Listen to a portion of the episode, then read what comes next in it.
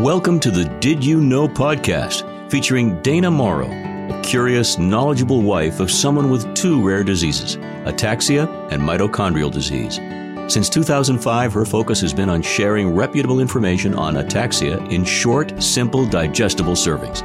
In 2014, she launched a video series on YouTube, Twitter, and Facebook called Did You Know Ataxia Facts that reaches 17 countries with 300 videos to date. She was the first to author four public service announcements about ataxia for the National Ataxia Foundation. Dana is a member of the New England Ataxia chapter, encompassing four support groups. She has 11 years' experience coordinating ataxia fundraising events and five plus years participating in the Boston Abilities Expo. Most recently, Dana became part of the awareness efforts with the Ataxia Unit at Massachusetts General Hospital in Boston for ataxia education. Some information, so I want to just tell you what I passed out. Hey! Quiet now! Thank you. Um, I met many of you informally earlier, walking around handing out some pens from the National Ataxia Foundation, and also I passed out a booklet that gets published quarterly from the National Ataxia Foundation, and it's all about what's going on with ataxia. Different research studies are covered in it, and there's a lot of useful information. I didn't have enough books to get everyone, so there were some tables over in this corner that did not get a book. So please share those books and just you know pass them around. I think that you'll find that they have a lot of useful information. Before I get into saying anything further, I think that I would love, really love, I know that I would really love to acknowledge Team Azorean Pride, Azorean Pride.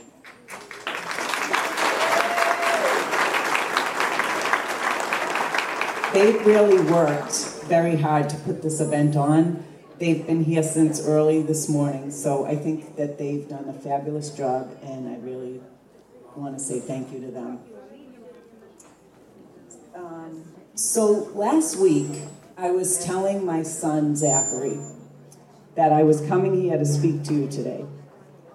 And he looked at me and he said, Mom, no offense, but why are they asking you to come and speak at an event? You're not a doctor.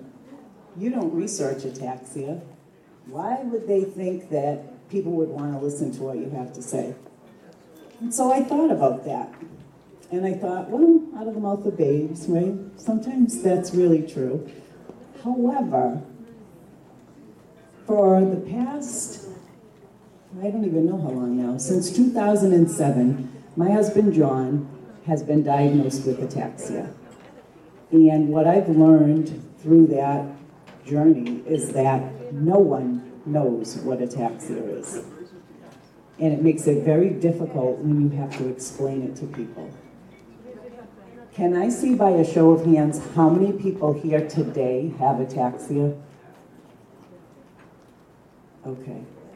And how many people, so the rest of you are here in support of those people that have ataxia, is that correct? Yes. Are there any of you that are caregivers for people with ataxia? Can I see by raising hands? Okay. All right, so there's several of you that are caregivers. It's not easy, is it? It's really not easy, and especially when you don't understand it yourself. So in 2014, I decided that I wanted to make an effort to create more awareness about ataxia.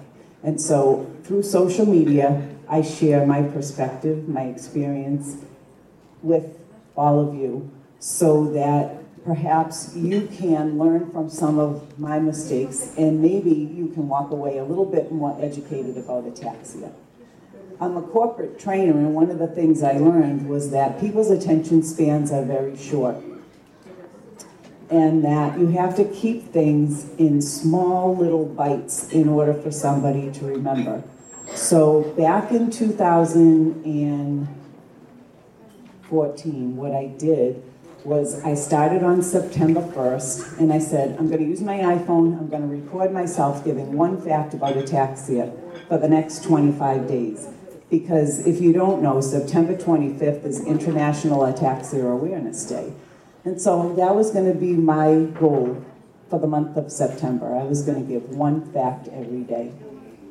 Well, John said, no, you're not going to put that, record it on your iPhone and just put it on Facebook. We need to put it out there on other social media sites. And so what happened was the Did You Know podcast was born. Because I would start everything saying, Did you know? And I would give a fact about ataxia. And then I would say, Imagine that. And they were only 30 to 60 seconds long. It was one fact. And my hope was at the end of the 25 days, somebody would remember one thing. And what happened was the next year I went to the National Ataxia Foundation's um, annual conference, and I had people coming up to me saying, you know what, those podcasts were great. I used them with my family to help my family understand what ataxia is. And what are you doing next year? And so I couldn't stop. I had to keep doing it because it's a passion of mine and it helps so many other people. So that's why I do that.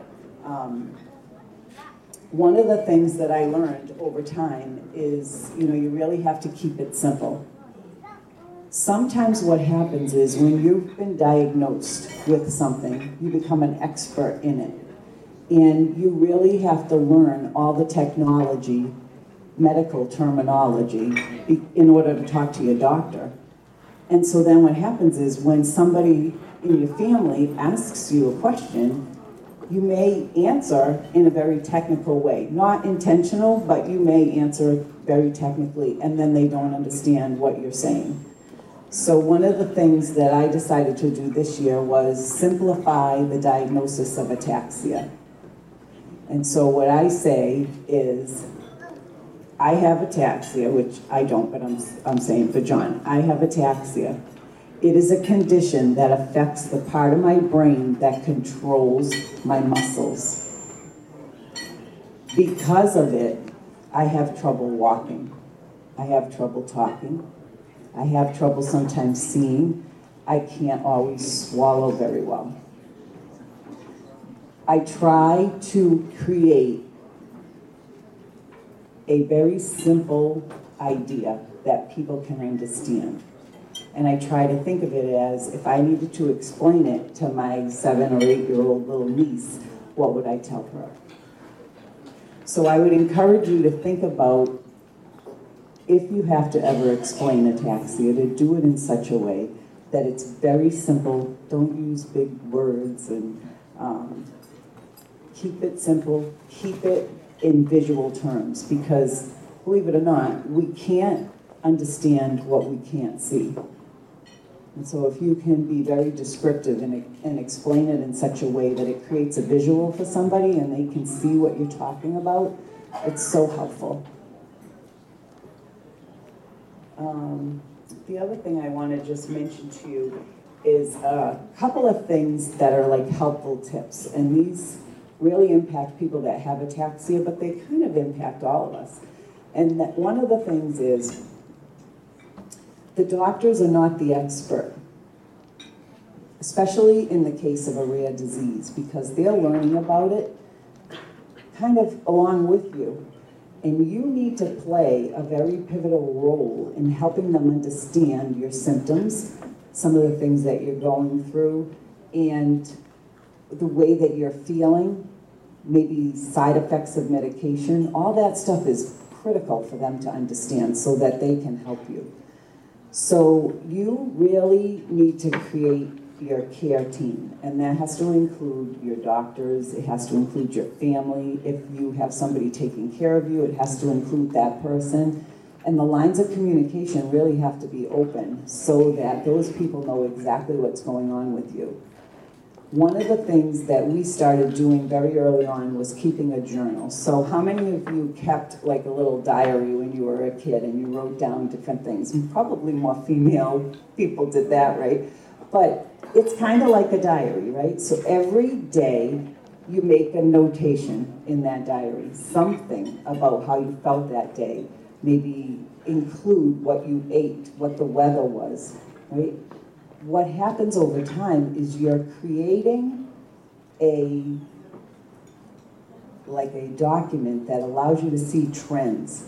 And it also allows your doctor to see trends, right? Maybe every time it rains, your muscles really ache, more so than if it was a nice day. You won't remember that if you're only going to the doctor every few months. You won't remember that to tell him those things. But if you have it written down, it's very helpful. The other thing that um, is helpful is keeping a medical um, binder that has all of your test results in it and different pieces of information that you might want your doctor to have because they're not all connected as we would love for them to be. They're, they're not all connected online, so a lot of times they don't have your information. So I would just offer that up to you as a way for you to really educate your doctor. And then the other thing that you can do is what you're all doing today. You come out in support of those that you love that have ataxia. And this is just a great community to make that person feel like they're not alone and that they're being supported by their family and friends. So it's really wonderful, and I applaud you for coming out today and really taking the time to listen to me. Um, I hope that I have given you a couple of things that are a little helpful. And um, I would encourage you to continue to come out and support the events just from the aspect of showing your, you know, um, your support, especially to those in the room today that have ataxia. So thank you very much, and imagine that.